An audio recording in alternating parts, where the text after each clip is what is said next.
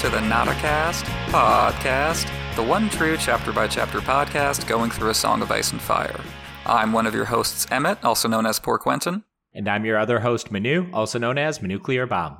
And welcome to the 196th episode of the Notacast titled Divine Intervention, an analysis of A Storm of Swords Samwell 3, in which Sam and Gilly get caught by some bad zombies, only to be rescued by a good zombie. Confused? Well, so are they. The only thing that can stop a bad guy with a zombie is apparently a good guy with a zombie. A good, a good guy with a zombie. I'm like, you know, someone's got like, instead of two guns over their shoulder, they just pull out two zombies they got racked and just start firing them off. I love this movie. Someone, someone pay us to write it. Our spoiler warning, as always: prepare to be spoiled on all published books, the five novels, the three Dunk and Egg novellas, histories, interviews, the Winds of Winter sample chapters, as well as Game of Thrones and House of the Dragon, the TV shows. Anything and everything. And I just want to say up top, our next episode will not be Arya 9, which is the next chapter in the Storm of Swords. We're going to do Jon 6 next because we're going to do the Red Wedding chapters together in a, in a cluster of a few episodes uh, in June. So we're going to be doing Arya 9 and 10 together after Jon 6 because Arya 10 is a real short chapter. Then we're going to do Catelyn 6 on its own. And then we're going to have our big 200th episode spectacular for Catelyn 7 and Arya 11 taken together, the Red Wedding itself. So that's what's coming down the line. So don't be surprised next week when we next episode when we do Jon 6 instead. You didn't skip skip an episode. That's just the structure for us over the next couple months. So, our question this episode comes from our patron, The Lonely Knight, who asks Do you think Sam gets a similar ending to his namesake in Lord of the Rings? And that is a great question. For those of you who don't know, spoilers for the, the end of The Lord of the Rings. Uh, after Frodo uh, goes over the horizon to heaven, uh, Sam goes back home to the Shire, and it's it's a beautiful little ending where he sits at home with his his wife and his children and says, "Well, I'm back," and it's a wonderful little perfect circle for him, and kind of suggests that on some level Sam was the actual protagonist of Lord of the Rings because he's had this there and back again journey like Bilbo. So, what do you think, Minnie? Will Sam, our Sam, Samwell Tarly, uh, Westerosi Sam, will he get some kind of ending for George to echo Tolkien like that? Yeah, I think a lot of people don't realize that Return of the King refers to Sam returning home. That's all of what the third book is about. The is true him just king. getting back to his place. Absolutely. Um, but I, I would say yes in general. Um, I don't think you name your fantasy character named Samwell. Uh, when there is Samwise Gamgee out You're there, especially when he's the it. best friend of the main character or one of the like key core characters to the story. Yep. I think in general, I can see a lot of it playing out the same way. I do think Sam is a character who seems like he will survive through the end of the story. I think he will, or it is very likely that he puts down the events of this saga in some capacity, whether it's as a maester at the Citadel or just of his own accord. I think that part kind of tracks with me. So all of that kind of makes sense. Um, how intimate he is with kind of the end game of the story. Like, is he going to be there with Frodo when the ring is tossed into the fire? Um, who's to really say? Um, but you can say that he is the one that discovered that you have to stick the dragon glass into these White Walkers. So, like, how to destroy the thing, he has discovered or rediscovered himself. So, he's already played a very important role in that War of the Long Night or For the Dawn. Uh, so, that's about as far as I'm willing to go with it. Um, I don't really know if there's anything else. I'd love for Sam to get, you know, married and have a bunch of kids with Gilly. Um, I'd also love a scouring of the Shire where he overthrows Randyll Tarly, who is uh, in Horn Hill or something like that. But I think that might just be a little too much for what's left in this saga. I like the idea though. That would be a great like penultimate chapter to the end of the story. Yeah, great points all. Uh, the, the echo was very strong, especially in relationship to Jon, as you say, especially if Jon gets an ending resembling the show. I mean, it's you know it's Arya who technically goes west over the horizon at the end of the show, but Jon is also going over horizon to the north, kind of disappearing into a land of memory and legend and so on, in a not dissimilar way to Frodo.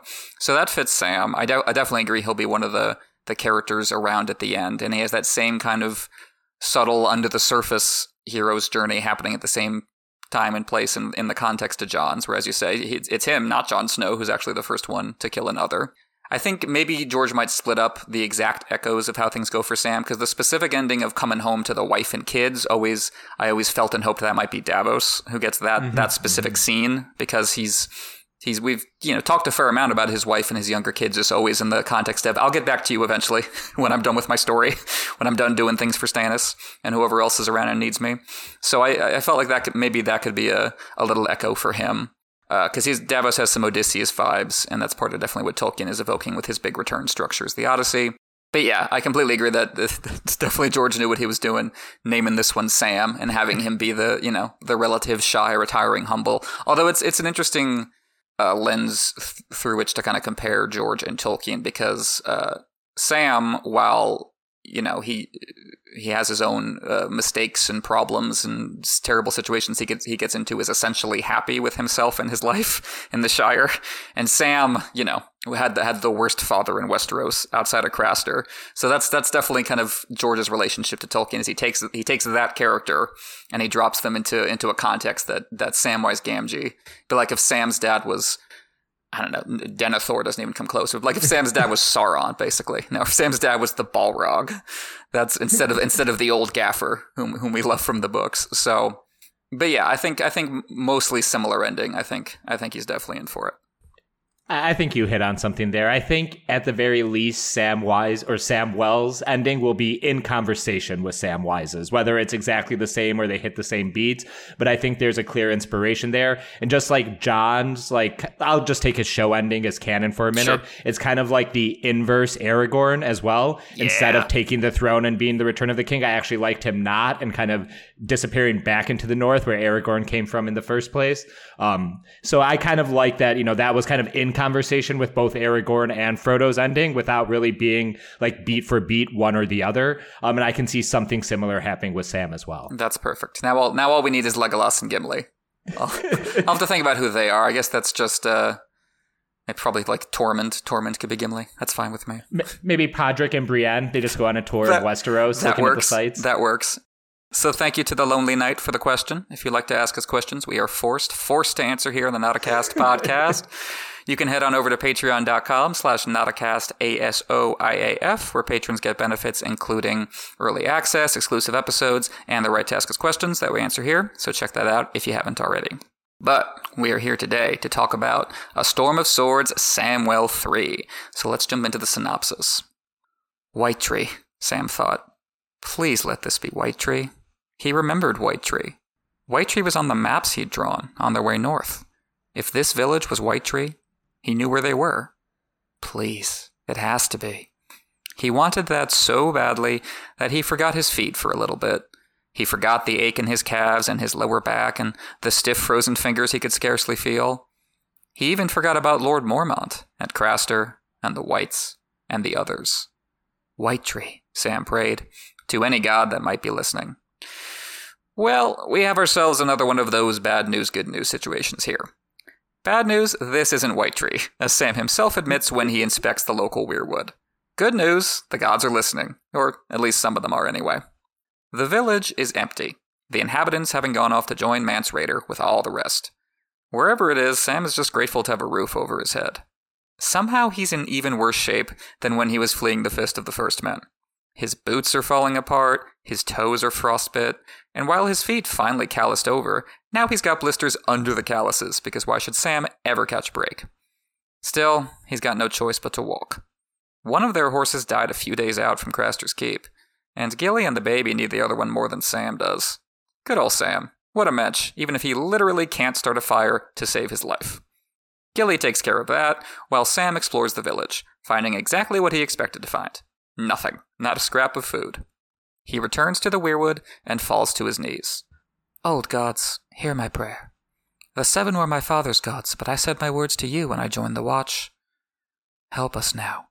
I fear we might be lost. We're hungry too, and so cold. I don't know what gods I believe in now, but please, if you're there, help us.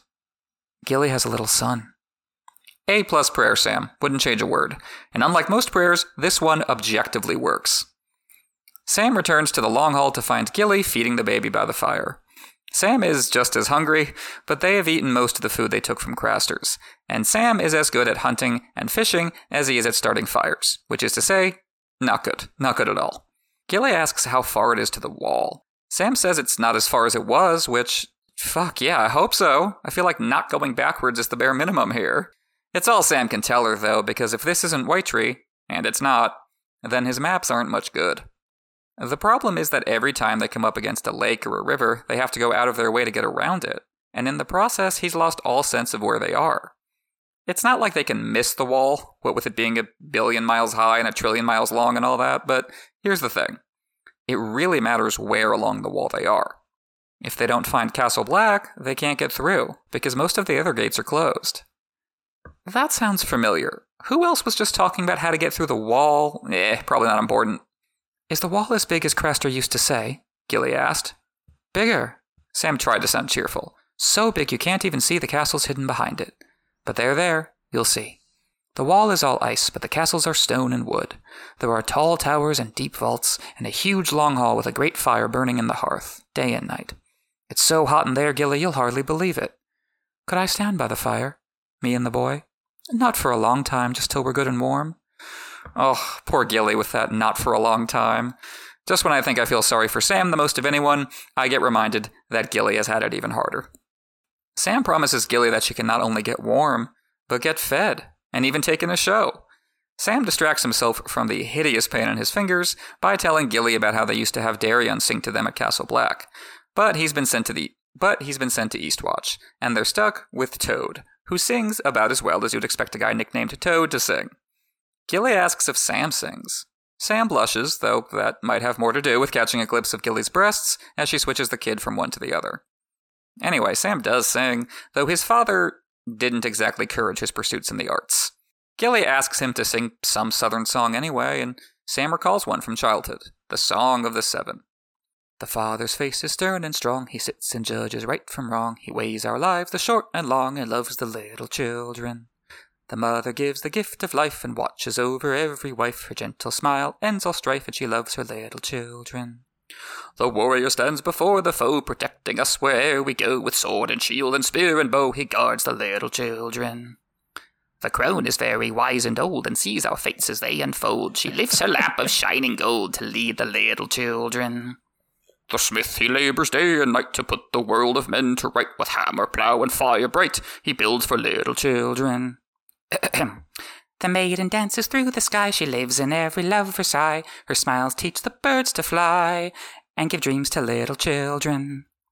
The seven gods who made us all are listening if we should call. So close your eyes, you shall not fall. They see you, little children. Just close your eyes, you shall not fall. They see you, little children. Aw. Woo! Well, thank you, sir. Encore, encore. never again. I'll never sing again, I say every time I sing. What a cute lullaby. Yeah, it's good to remember that there are some unambiguously nice moments in Westeros when. Oh, by the way, Sam is flashing back to the last time he sang this song to his mother and baby brother, only for his dad to come rushing in to say that Sam was ruined by those songs and he doesn't want Sam near his newer, better son. Wow. Thanks, Randyll. I was almost happy for a second there. Can't have that. Back in the present, the song did the trick. Gilly's baby is fast asleep. Unlike Little Sam in the show, this baby doesn't have a name yet. Gilly says it's bad luck to name a child before they're two years old, as many of them don't make it that long. Wow, can we can we go back to singing, please? Speaking of which, Gilly thinks that Sam sang very well, but she's confused. She was counting along with the song, and Sam only mentioned six gods. Aren't there seven southern gods? Yeah, says Sam, but the stranger is the god of death, so no one sings of him. I guess the idea is that if you stay quiet, death won't find you? No such luck, Sam. Death is hard on your trail. They both eat a couple of bites of sausage, well seasoned with garlic. Mmm, now we're speaking my language. Sam steps outside to piss, wondering what he's going to do about Gilly if they're lucky enough to make it back to Castle Black alive. She's offered to be his wife instead of Craster's, but Watchman can't get hitched. It's in the rules. And besides, Sam thinks that a Tarly of Horn Hill could never marry a wildling. I don't know, Sam. Your father already disowned you and threatened to hunt you for sport. How much more could he hate you if you put a ring on it? By the time Sam gets back inside, Gilly is sleeping as hard as her baby. Sam feeds the fire and throws his cloak over all three of them to keep the warmth in. It reminds him of sharing a big bed with his sisters before he got kicked out of it by his dad. Anyone else noticing a pattern here? Randyll thought it was making Sam soft, though Sam's got just enough confidence these days to realize that sleeping alone in a cold cell never made him any braver. Sam wonders what Randyll would say if he knew his unwanted son killed another and got nicknamed Sam the Slayer. I mean, sure, but they were making fun of you, Sam. I do believe, sadly, that Randyll would believe that everyone is making fun of you. I think that would that story would ring true for Dad. Sam dreams about being back at Horn Hill with no sign of his father. Oh, I like this dream already. Hope it comes true. Jon is there, and LC Mormont. Okay, so much for this coming true. And all their other Night's Watch friends, wearing Renly style bright colors instead of their usual Stannis style black is the new black attire. Sam feeds them roast and sweet cakes. Everyone gets drunk on honey wine and starts singing and dancing. At the end of the night, Sam goes up to the room he once shared with his sisters, only to find Gilly waiting for him, lactating over all her furs. Well, we don't have time to unpack all of that because Sam awakens from his sweet dream into a nightmare. The fire has gone out, the air is cold even by beyond the wall standards, and they're surrounded by shadows, one of which is moving. Melisandre, is that you? Nah, she's not this far north. Not yet. It's our old buddy Small Paul, come to check in on the baby. What a sweet uncle. Oh, wait, he's dead. Much less sweet. Gilly sobs that the white has come for her baby. Sam tells Paul to go away. I wish that worked. Cold Hands like turns up only to find the zombies leaving and apologizing for bothering everybody. Anyway, the afterlife has not been kind to Small Paul. His face has gone pale, his beard is covered in hoarfrost, and there's a raven eating his cheek. At least Paul got that bird he always wanted? Sam pisses himself, but he keeps it together enough to tell Gilly to get the horse out of there. He grabs his obsidian dagger and starts luring Paul away from her. Paul? He meant to sound brave, but it came out in a squeak. Small Paul, do you know me? I'm Sam. Fat Sam. Sam the Scared. You saved me in the woods. You carried me when I couldn't walk another step. No one else could have done that, but you did. Sam backed away, knife in hand, sniveling. I am such a coward. Don't hurt us, Paul. Please. Why would you want to hurt us? I don't think he wants anything, Sam, but uh, technicalities, you're stressed. I get it. Paul backs Sam up against a wall, step by step, until the horse makes some noise. Stupid horse. Not gonna feel sorry at all when you die horribly in a minute here. Paul turns toward the noise, and Sam knows he'll never get a better chance. Sam charges forward, stabs Paul again and again, and the dagger shatters on Paul's iron mail. Whoops. So much for Sam the Slayer. Sam drops the hilt, but before he can reach for his other knife, Paul grabs him around the throat and starts to strangle him. Even when Sam finally gets his other knife, it bounces off the mail too. I don't know what to tell you, Sam. Try a grenade next time. Do you have those in Westeros? Sam can't breathe and starts to pass out. He lunges forward, using his weight to send Paul back a pace. But all Sam gets out of it is one free breath before Paul resumes the strangulating. Sam starts to taste blood. He looks around for his knife, but sees only the ashes of the fire, which give him an idea. He drags himself and Paul along the floor, grabbing at a piece of fiery wood and shoving it down Paul's throat. The zombie's head bursts into flames, just in time to save Sam from joining him in death. Well, look at that. Turns out you do have grenades in Westeros. Sam steps outside, halfway through bragging to Gilly about his latest legendary deed, when he notices that she is surrounded by the walking dead his former brothers among them, currently dining al fresco on their horses' intestines. Sam made a whimpery sound. It's not fair. Fair? The raven landed on his shoulder. Fair? Far? Fear? It flapped its wings and screamed along with Gilly. The whites were almost on her. He heard the dark red leaves of the weirwood rustling, whispering to one another in a tongue he did not know. The starlight itself seemed to stir, and all around them the trees gr- groaned and creaked, Sam Tarly turned the color of curdled milk, and his eyes went wide as plates. Ravens! They were in the weirwood, hundreds of them, thousands, perched on the bone white branches, peering between the leaves. He saw their beaks open as they screamed, saw them spread their black wings. Shrieking, flapping, they descended on the whites in angry clouds. They swarmed around Chett's face and pecked at his blue eyes. They covered the sister men like flies. They plucked gobbets from inside Hake's shattered head. There were so many that when Sam looked up, he could not see the moon. Go, said the bird on his shoulder. Go, go, go. Sam ran, puffs of frost exploding from his mouth. All around him, the whites flailed at the black wings and sharp beaks that assailed them, falling in an eerie silence with never a grunt nor cry. But the ravens ignored Sam. He took Gilly by the hand and pulled her away from the weirwood. We have to go. But where? Gilly hurried after him, holding her baby. They killed our horse. How will we? Brother, the shout cut through the night, through the shrieks of a thousand ravens. Beneath the trees, a man huffled head to heels, a man muffled head to heels in mottled blacks and grays, sat astride an elk. Here, the rider called. A hood shadowed his face. He's wearing blacks. Sam urged Gilly toward him. The elk was huge, a great elk, ten feet tall at the shoulder, with a rack of antlers near as wide. The creature to his the creature sank to his knees to let them mount. Here, the rider said, reaching down with a gloved hand to pull Gilly up behind him. Then it was Sam's turn. My thanks, he puffed. Only when he grasped the offered hand did he realize that the rider wore no glove. His hand was black and cold, with fingers hard as stone. And that is A Storm of Swords, Samwell 3. What did you think of this one, sir? Look, it's another Sam chapter beyond the wall, so I was ready for horrors beyond comprehension based on how the first couple chapters went. But coming back to it now, Sam is haunted by his memories of his father as much as he's hunted by the thralls of the others. It's a reflective and spiritual chapter. And then, yeah, horrors beyond comprehension show up. What about you, brother? Brother. I would love to hear the Cold Hands say "Amen, brother." I would love, I would love to hear the Cold Hands podcast, the Cold Cast. I would, I would subscribe to Cold Hands Patreon in a heartbeat.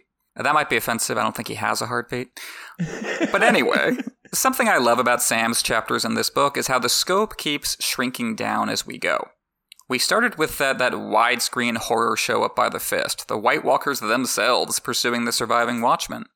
Then we got to Craster's Keep, where those surviving Watchmen turned on each other as well as their hosts, so it's still big, actiony important, just on a more kind of human, mortal scale. Now George has stripped everything away, so it's just Sam, Gilly, and the nameless baby wandering through the empty wilderness. Even when the Eldritch Apocalypse does show back up, no White Walkers themselves this time. Just a handful of zombies, few enough, few enough for some birds to deal with. So while Sam 3 is not quite as rich or expansive as his last couple chapters, that is a deliberate choice on George's part, and an appropriate one. It's an elemental chapter, like a hangover from the previous two, in which all the exhaustion and fear grinds the characters down to their essences. It's the perfect end to Sam's nightmarish journey beyond the wall. You really couldn't break it down any smaller than this.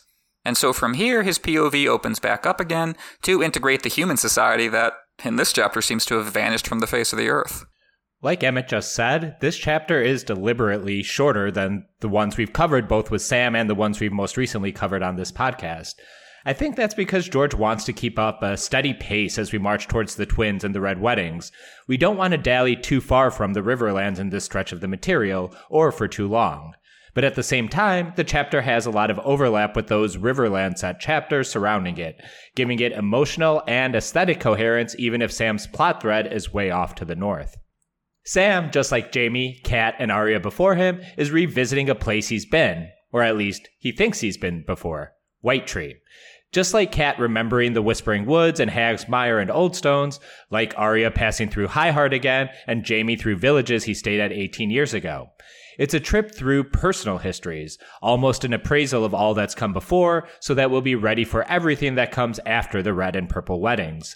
Sam's trip through memory memory lane this chapter will lead him back to Randyll Tarly, who we'll talk about a bit later on.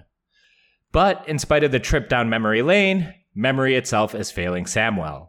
The cold is so biting, the trek so treacherous, that memories of the Fist, of LC Mormont, of Craster have all faded away. Like in Craster's Keep, where the very basic needs of food and warmth were not met, nothing else really mattered beyond that. And this too has some overlap with the previous chapters, with Arya forgetting the faces of the C-listers on her kill list, or the years washing away the face of Tristifer IV and Catelyn V of the Forgotten House Mudd. Remembering and forgetting go together like ice and fire. Speaking of forgetting, Sam can't remember if this weirwood is the same face as the one he saw at White Tree. Also, like we talked about a few episodes ago, the old gods are ascendant in this stretch of the story, with weirwood stumps and high hearts driving action elsewhere. With the Whites and Crows and Cold Hands coming into play by chapter's end, George plants a weirwood right in the vanguard of this chapter to let the reader know who has power here. Shelter gives Sam a chance to rest his feet as he complains how his blisters have blisters at this point. Sam on foot ties us back to Samwell 1. He isn't quite sobbing with every step, but this too has been a long, arduous march. A march where if you stop for even a single moment, you could die in some horrible way. Sam's tired, and we really feel that weight during this chapter. To say nothing of Gilly having to do this immediately after childbirth while also being the more canny survivalist of the two. Sam prays to the heart tree, convinced now that this isn't the village he knew. It's a Hail Mary of sorts, of desperation. whatever it takes to protect Gilly and most of all her son. Sam still conceives of the old gods as Jon's gods, despite admitting he swore himself to them back in a Game of Thrones. Again, doesn't take too much to draw a line between this and Coldhands' arrival at the end of this chapter. It ends up working like a Greek chorus almost, a call and response from the gods themselves. Among Sam's prayer is an admission that he may be lost, especially if this isn't White Tree, which it isn't. All he can be sure of is that they are going south, and that the wall cannot be missed once they are closed. Good reasons to have hope, Yes, there is a question of where exactly along the wall they will be, which Sam himself wonders aloud, which hints at the later confrontation with Bran at the Night Fort. That's a great job, I think, putting it into context with the chapters around it, because George's focus is clearly on the Riverlands at this point, but you do need to get this chapter done, because it has to come a certain amount before the last Bran chapter, where these characters show up again. And you have to get that chapter out of the way in time enough for Sam to get back to the wall where his story ends at the end of the book. But I think you, you point out so many great ways that George still doesn't make this seem like too much a break in the pattern with uh, the chapters around it. Uh, within Sam's own story, George pulls off an interesting subversion of his own story structure here. Like we've said before, Sam's journey south in this book is basically a retreat back through the same places the Watch visited on their way north. Jon's chapters in the last book started at Castle Black, then went through the village of White Tree, Craster's Keep, and the Fist of the First Men before he split off with Qhorin Halfhand's crew, and we didn't check with Sam or LC Mormont or any of those people again for the rest of the book. Sam's chapters in this book start at the Fist, then move on to Craster's Keep, and they end at Castle Black. So logically, this is the White Tree chapter, right? Sam certainly hopes so. He starts the chapter begging for this to be White Tree, begging for the pattern to hold. Please, George, please let this be White Tree. But it's not, as he gradually, painfully admits to himself. The weirwood tree here is smaller, and it weeps blood. A reminder of the life and death stakes of Sam's navigation, and a hint that supernatural forces are on their way, both the good and bad kind. So George is breaking the pattern, in a way that throws the reader off as well as Sam. Suddenly, we don't know where we are, which really puts us in Sam's shoes, or what's left of his shoes anyway. He wants it to be White Tree so badly that he briefly forgets everything else, which, as you know from reading his first chapters, there's a lot to forget there. All the, the massacre and the mutiny and his, his frostbitten feet, all of his suffering inside and out, he, he manages to put it out of his mind. Because if this is White Tree, his maps still have value, and he'll be able to get them to Castle Black where they can ease all that suffering. But if it's not, if the map is not the land, then their suffering has only just begun. This sets up the big obstacle for this storyline. Finding the wall is no problem because, well, it's the wall. Even a blind man would just run smack into it eventually. But the bitter irony is that the powerful defenses of the wall, used against first the others and then the wildlings, are now being used against Sam, despite being a watchman himself. It doesn't matter if they find the wall, because they need an open gate, and the only open gate for hundreds of miles is at Castle Black. Or so it seems. And yeah, George does some sneaky work here. Cold Hand's sudden arrival at the end of the chapter is, first and foremost, a solution to the problem of the zombies, but he also turns out to be a solution to the problem of getting through the wall, because he knows a gate that has long been forgotten. At the beginning of the chapter, though, Sam has forgotten all about the White Walkers and their zombie army, something he couldn't help but remember in his first chapter, when he kept flashing back to the horror show on the Fist of the First Men. Then came the Craster's Keep chapter, in which the threat to Sam came not from magical ice demons, but from his fellow man, angry and starving. Now Sam is the one starving, and shivering out here in the cold. That's what might kill him now hunger, thirst, and exposure. The enemies who were here long before the White Walkers, and will be with us long after the White Walkers are gone for good. When Davos was stuck on his little rock after the Battle of Blackwater, he thought of hunger, thirst, and exposure as his friends because sooner or later, one of them would release him from his suffering.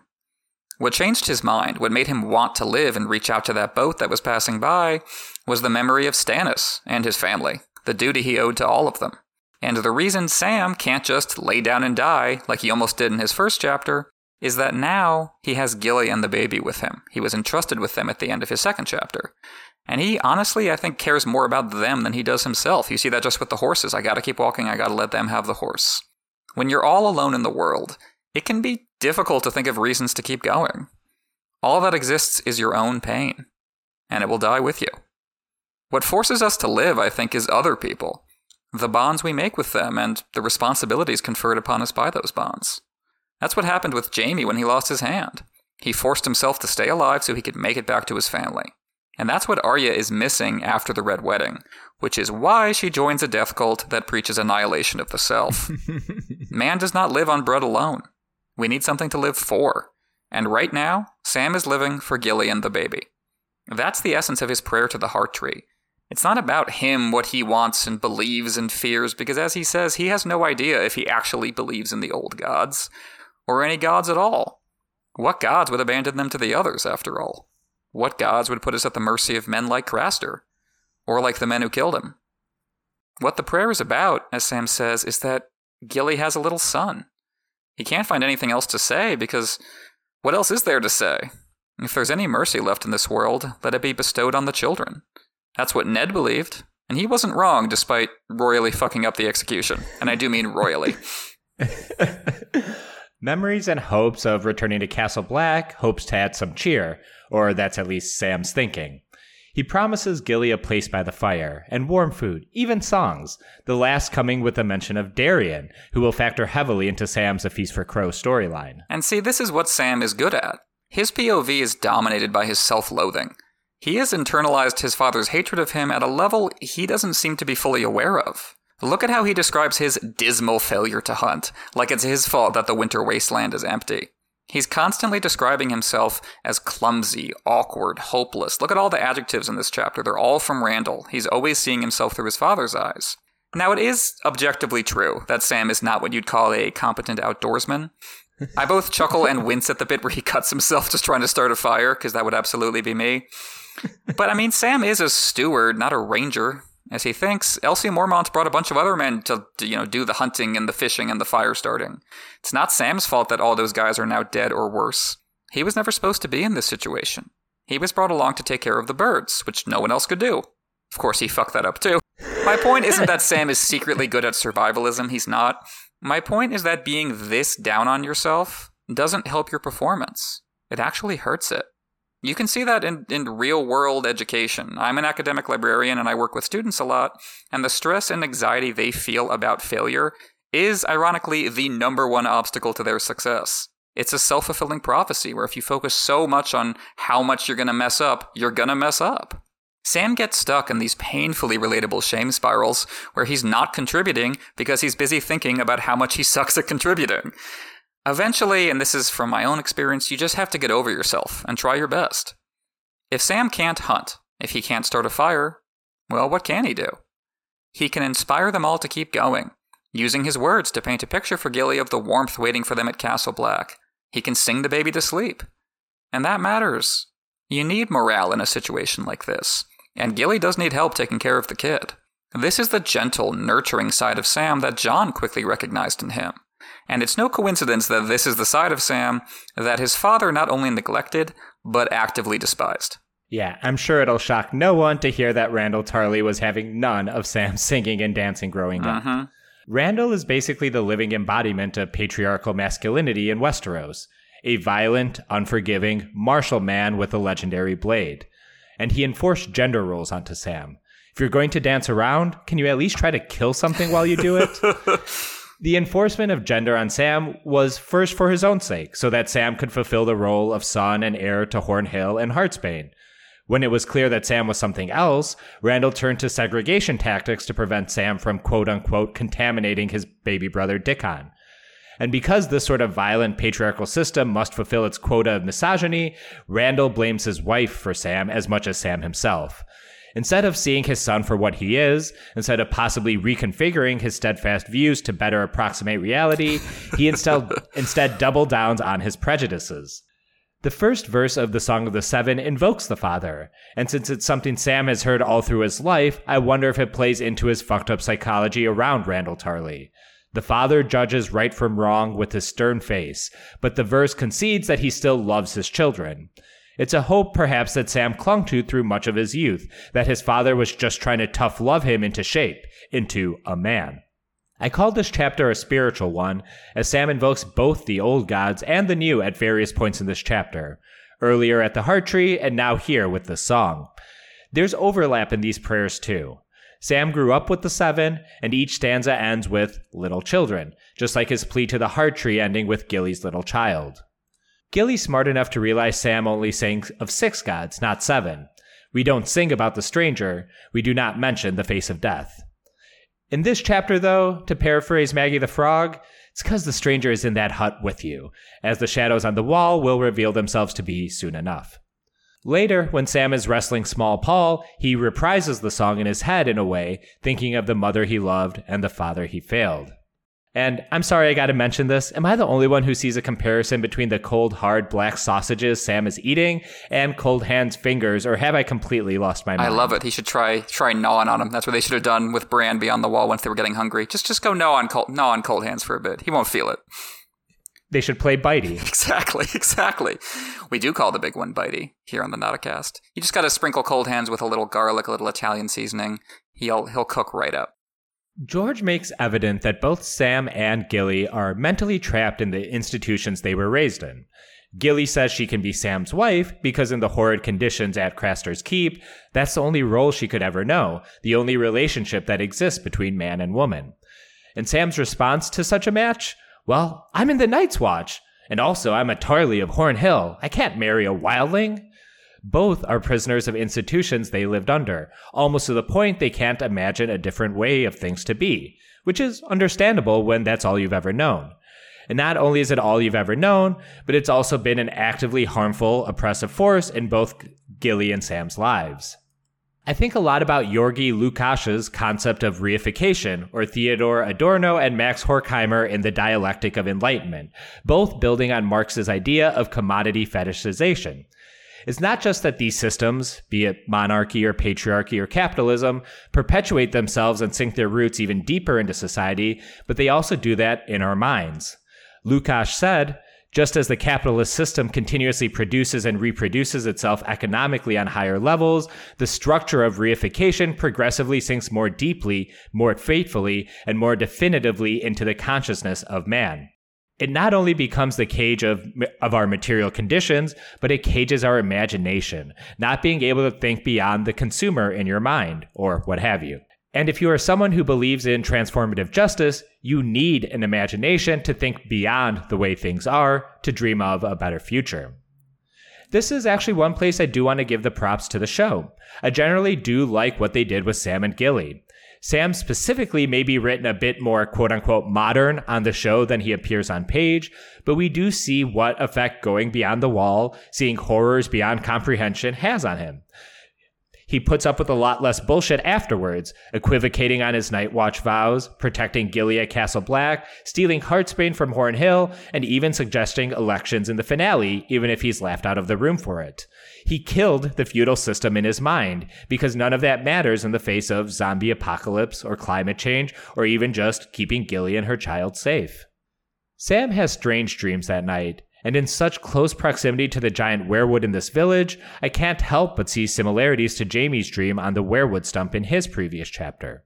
A dream wrapped up in the most intimate relationships of their respective lives. Sam sees a future that is not drab. Literally, all his friends are there and not in Night's Watch Black, and Gilly was waiting for him in his sister's bed, the one he slept in growing up, one of the few places he truly felt safe and himself.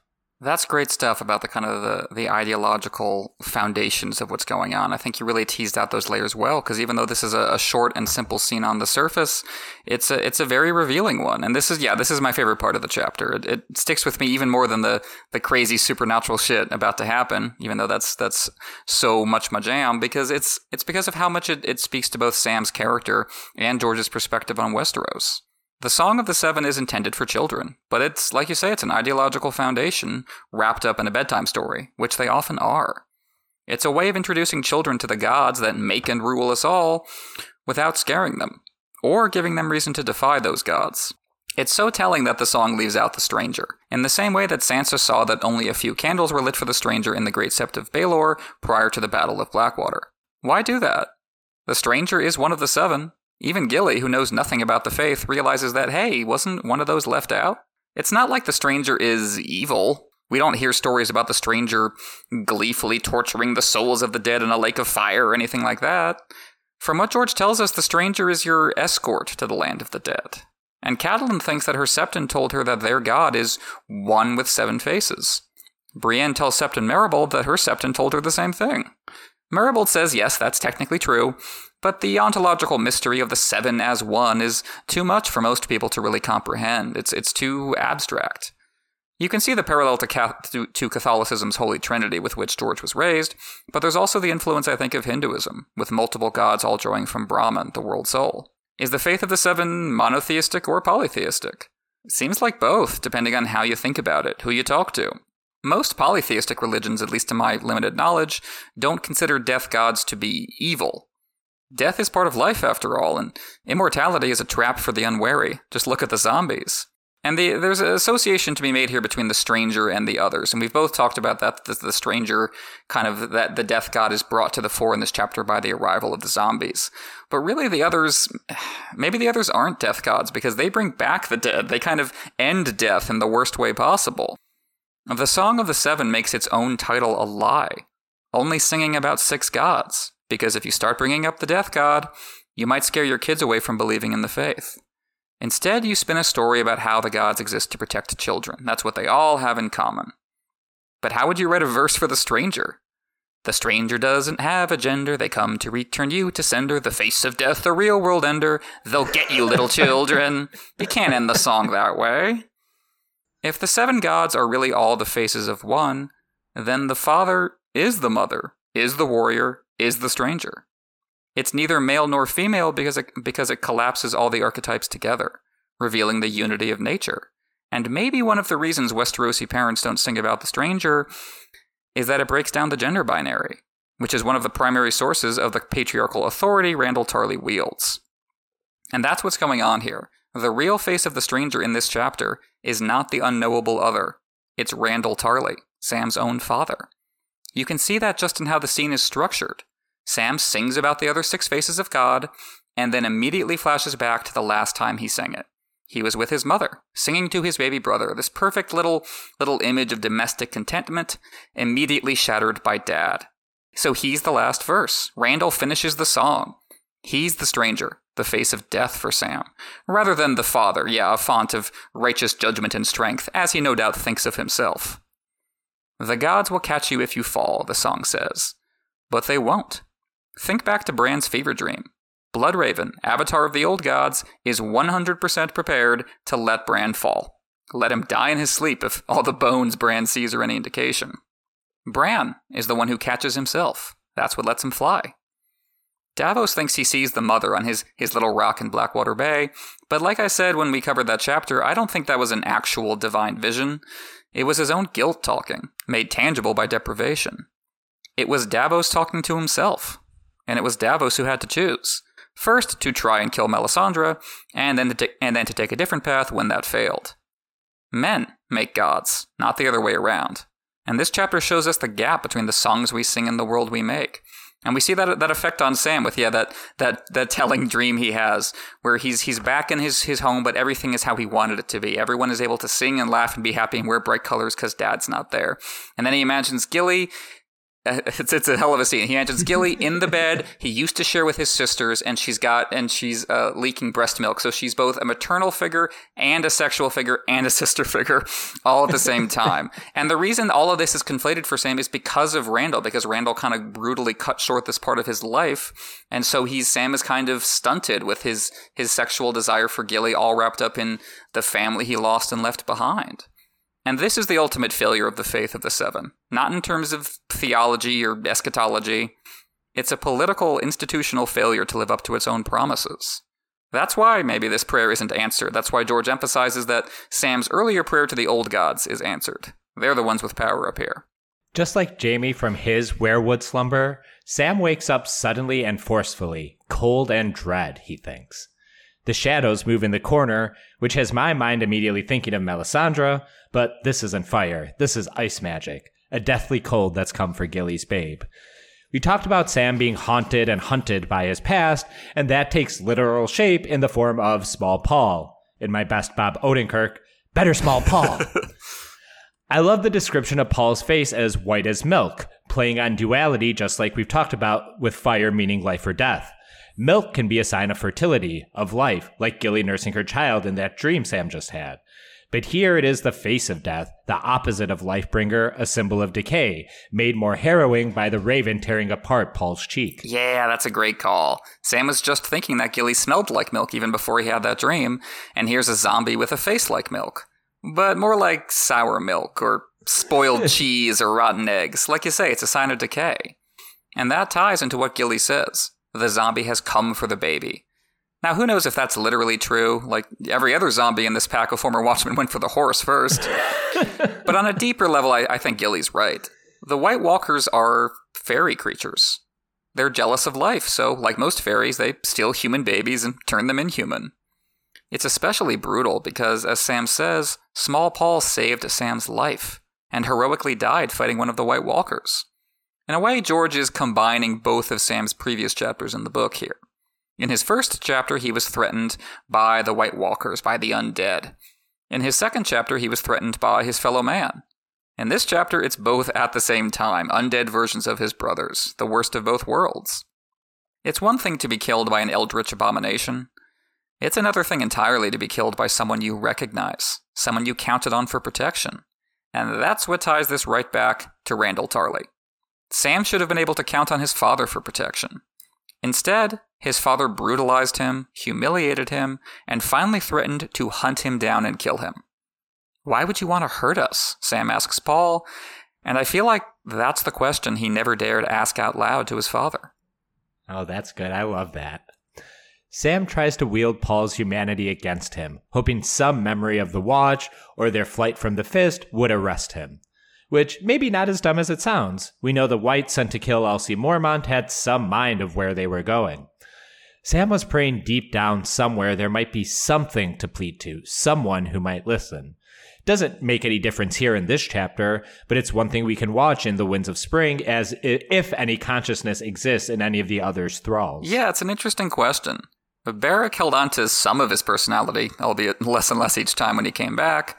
My guess is that if Small Paul still exists on some level, he's trapped inside his own mind. His body just reduced to a puppet, like the people stuck in the sunken place and get out. The White Walkers can probably harvest his mind for information. Like you said, they did that with the whites they sent back to Castle Black, but that's it. And Thoros brought Beric back accidentally. The others do it on purpose, and they seem to have turned it into a science over the millennia. They've gotten real good at it. Yeah, they've applied some Fordism to that. They got an assembly line of these things spitting out. That's what waits in the heart of always winter is just an endless factory line. it would make sense. The Dragon Glass is about as effective as Sam's words. They may do the trick on White Walkers, but whites are just sponges for them.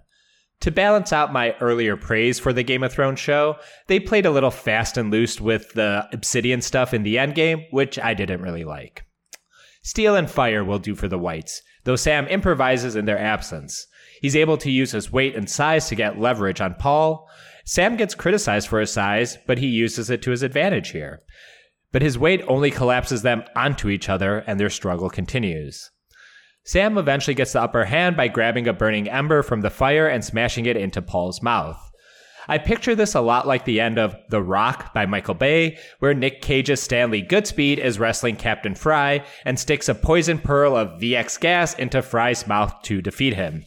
More saliently, it reminds me of how Jon took out the Whites in LC's cha- in the Lord Commander's ch- bedchamber, throwing a lantern grabbed by his bare hand and into the zombie. Who would Nick Cage play in Thrones?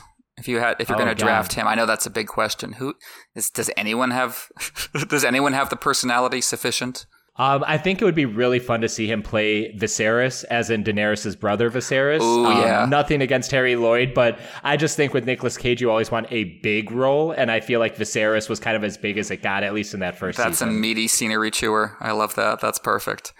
And yeah, some my only real criticism of this chapter is I think this fight scene goes on a little long. Like there's a whole bit where Sam is getting mm-hmm. strangled, and then he gets away for like a second, and then Paul is strangling him again. It's maybe George felt like the chapter was too short, so he threw some padding in there.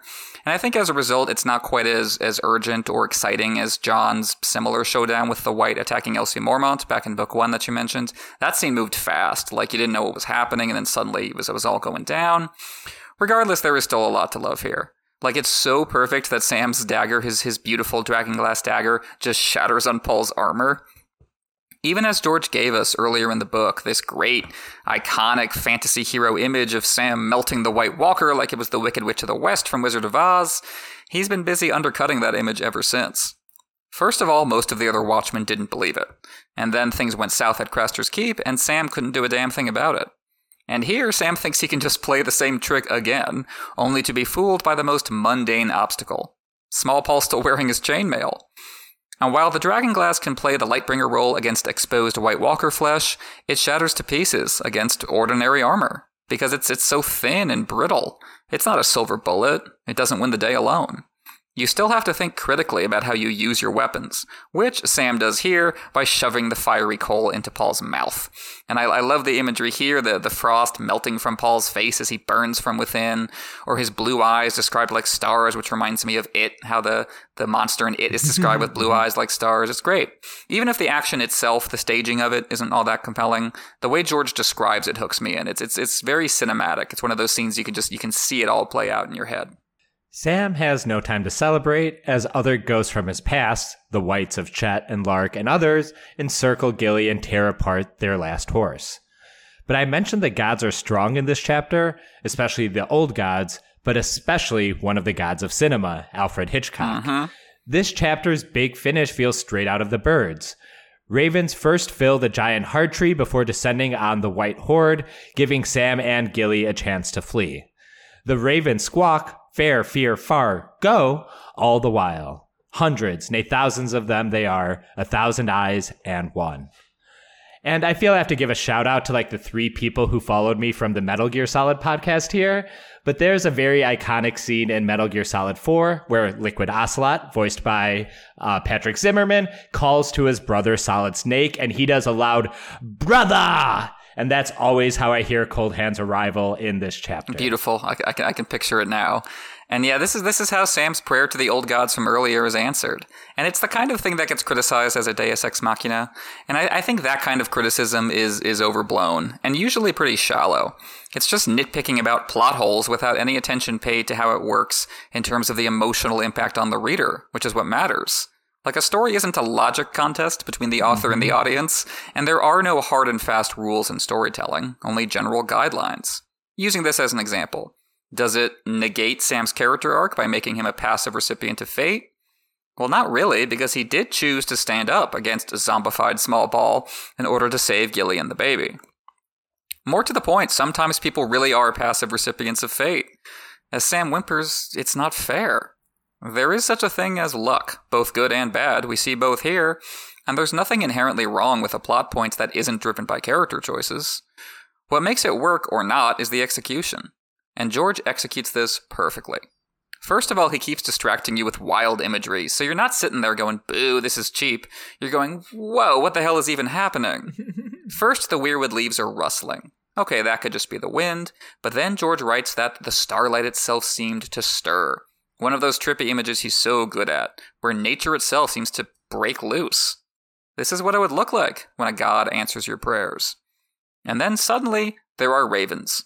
All the ravens, not just a couple of them, thousands, Sam says. You know, he's, he's a little stressed, he might be overstating the case, but still.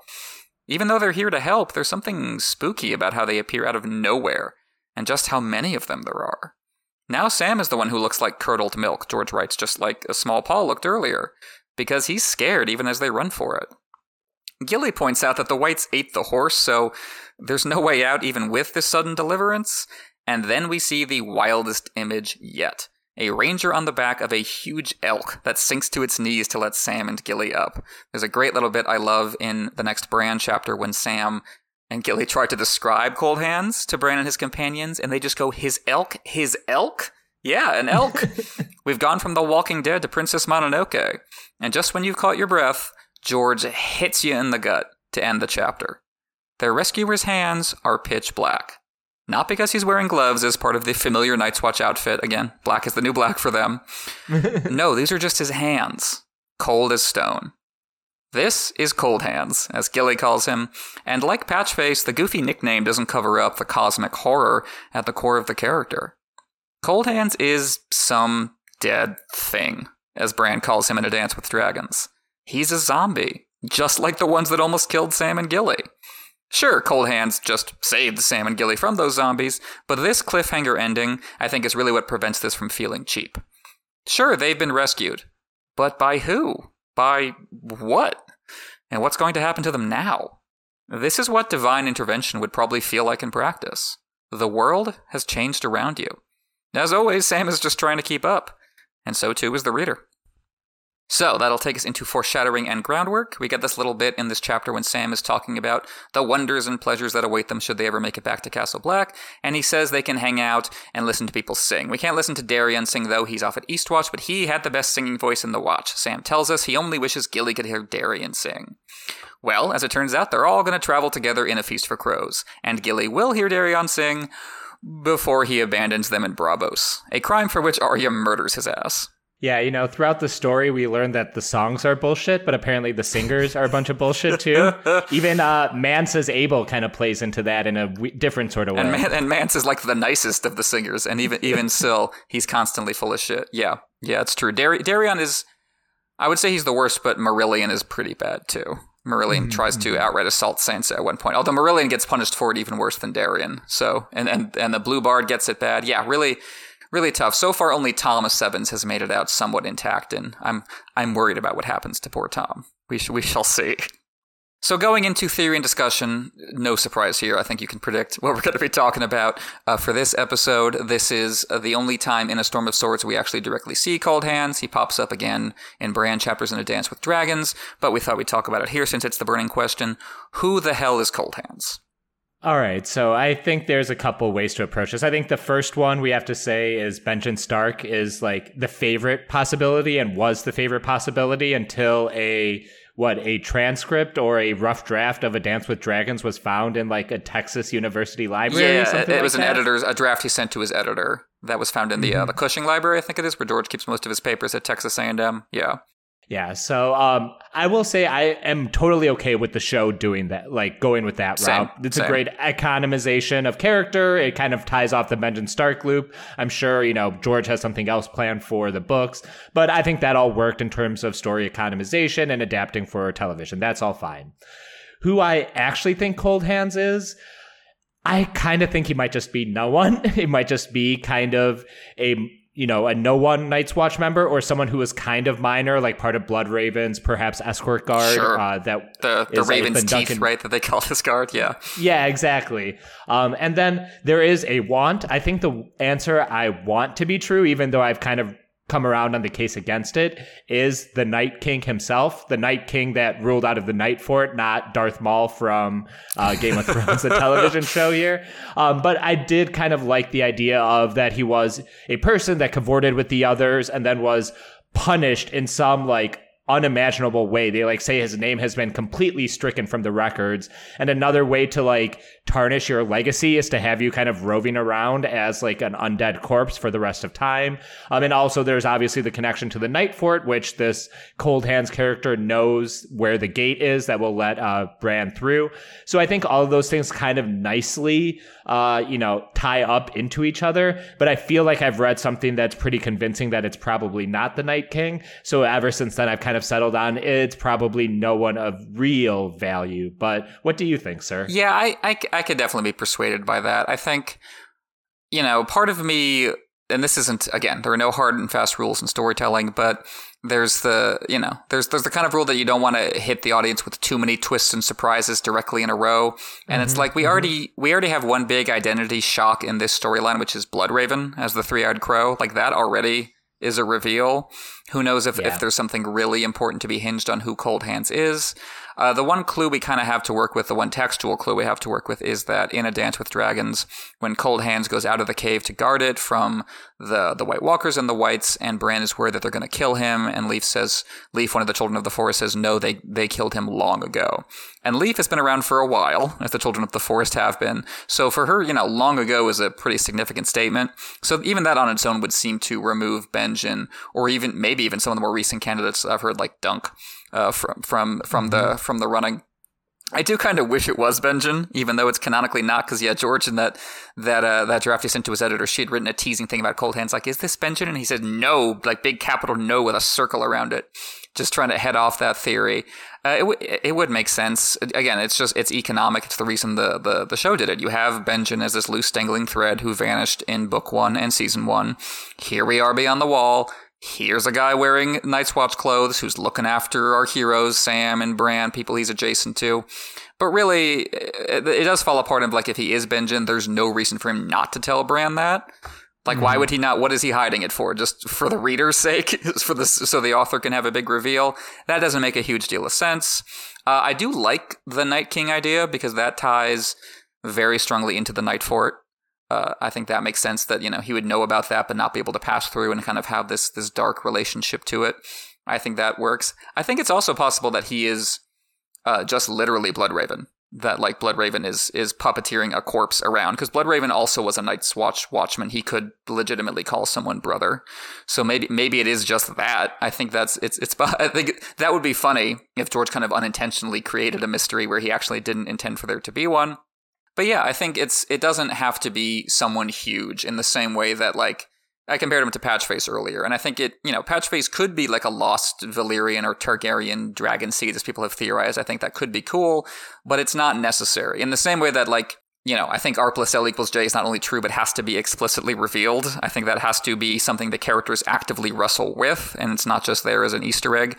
Whereas someone like Coldhands is tertiary enough and functional enough that I don't, I don't think it has to necessarily be a big reveal. So clearly, what I'm saying is he's Ned. He's he's, he's Ned's dead body reanimated. Everyone, that's that's the theory.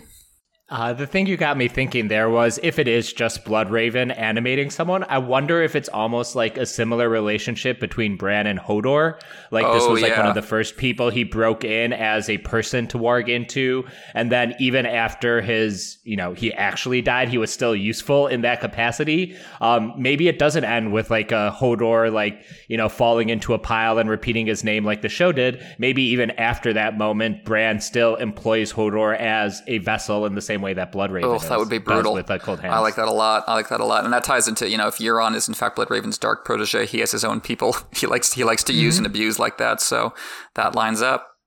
So I think that is going to uh, wrap us up for a Storm of Swords, Samwell three. Thank you so much for listening. As always, if you want to drop us a rating or a review on your podcast app of choice, we really appreciate that and helps people find us. If you haven't already, you can check out our Patreon at patreon.com slash notacast where patrons get benefits including exclusive episodes every month and early access to our regular episodes. You can uh, follow us on Twitter or Instagram at NotACastASOIAF or shoot us an email at NotACastASOIAF at gmail.com. And you can find me at PoorQuentyn on Twitter. And I'm Manu at Nuclear Bomb. You can find our coverage of Succession and Lord of the Rings over at My Brother, My Captain, My Podcast. So I took a month off of Star Wars and Lord of the Rings episodes for patrons, just because busy couple months for me. So uh, we'll be getting back to those towards the end of May with Lord of the Rings, books ch- book six, chapter four, The Field of Cormallen. That'll be out in late May for all of our five dollar and above patrons. And then Manu will be joining me to kick off the original trilogy of Star Wars Woo! in June. We're going to be kicking out that the opening opening uh, sequence of the first movie with our boys 3PO and R2. That's going to be a great time. And then in A Song of Ice and Fire, like I said up top, we are skipping over Arya 9 for now. We'll get back to it in conjunction with Arya 10 in a couple episodes. So next time in Westeros, it will be A Storm of Swords, Jon 6, in which Jon finally makes it back to Castle Black to find basically nobody there. Oh, okay, Maester Aemon's there. That'll scare the wildlings. Oh, it's not just that, but the people who are there tell Jon that everyone he knows and loved is dead. It's a fun chapter where they gradually escalate the bad news, and what's so funny is it comes right before the Red Wedding. So the real bad shit hasn't even happened yet. Jon doesn't even uh, know what he's got. It's, Snow. it's, is it ever a good time to be Jon Snow? But it's an un, no. it's an unusually bad time to be Jon Snow. Poor sucker. So uh, thanks again for listening, and we will see you next time in Westeros for A Storm of Swords, Jon 6.